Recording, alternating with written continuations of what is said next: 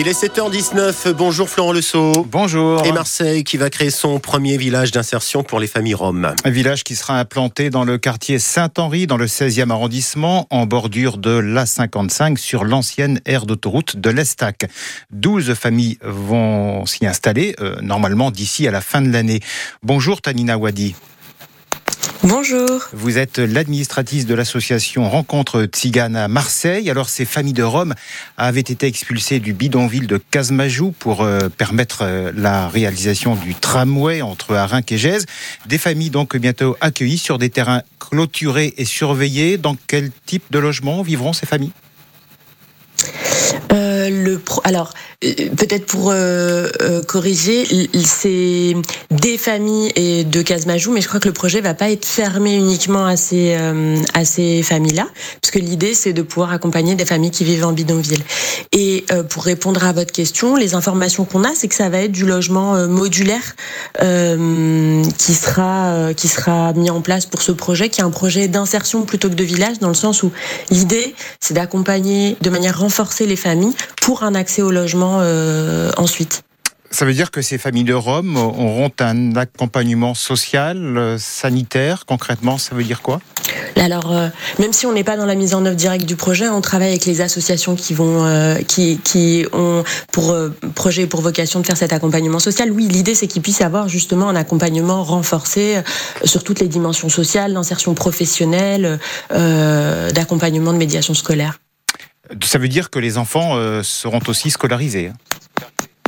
Ah oui, les enfants, mais les enfants, en fait, euh, contrairement à un préjugé assez courant, sont euh, très majoritairement scolarisés aujourd'hui. Ce qui est un frein à leur scolarisation, souvent, et ce qui amène à des déscolarisations, c'est les expulsions en cours d'année scolaire qui rendent difficile la, scolarisation. Mais sinon, oui, les, hmm. les familles sont scolarisées. L'idée, c'est évidemment qu'ils continuent à l'être.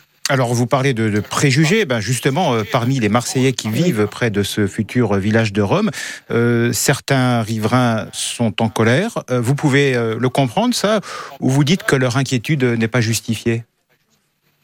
Alors, la comprendre au sens où euh, bah, c'est une des populations les plus stigmatisées euh, du. Non, c'est pas une des populations, c'est la population la plus stigmatisée, les Roms euh, en, en, France. C'est pas moi qui le dis, c'est les rapports euh, de la Commission nationale consultative des droits de l'homme qui sort chaque année. Chaque année, c'est une catastrophe. Il y a plus de la moitié des gens qui ont des préjugés, des représentations qui sont extrêmement violentes contre les populations roms.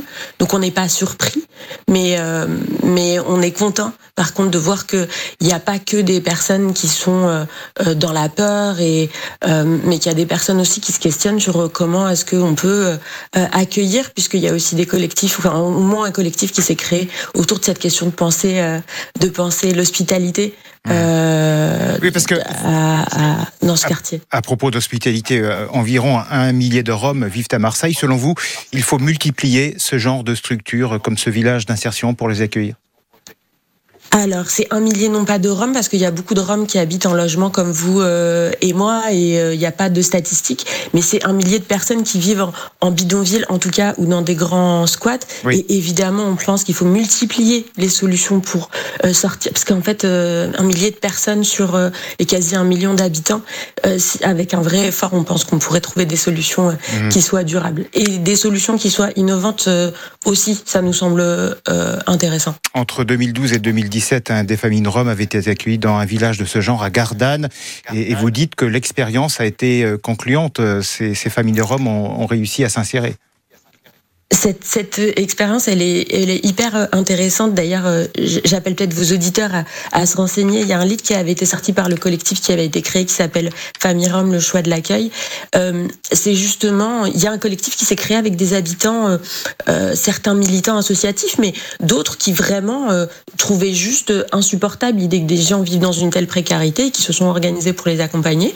et c'est un exemple de bidonville entre guillemets qui a été euh, résorbé quoi euh, complètement puisque euh, il a fermé sans expulsion. Ça les personnes certains sont beaucoup sont partis en logement d'autres ont peut-être changé de région et le collectif qui existait à l'époque continue à accompagner pas mal de ces familles là D'accord, comme quoi ça peut fonctionner, ce genre de village d'insertion. Merci beaucoup, Tanina Wadi de l'association Rencontre Zigane à Marseille. Merci à vous, il est 7h24.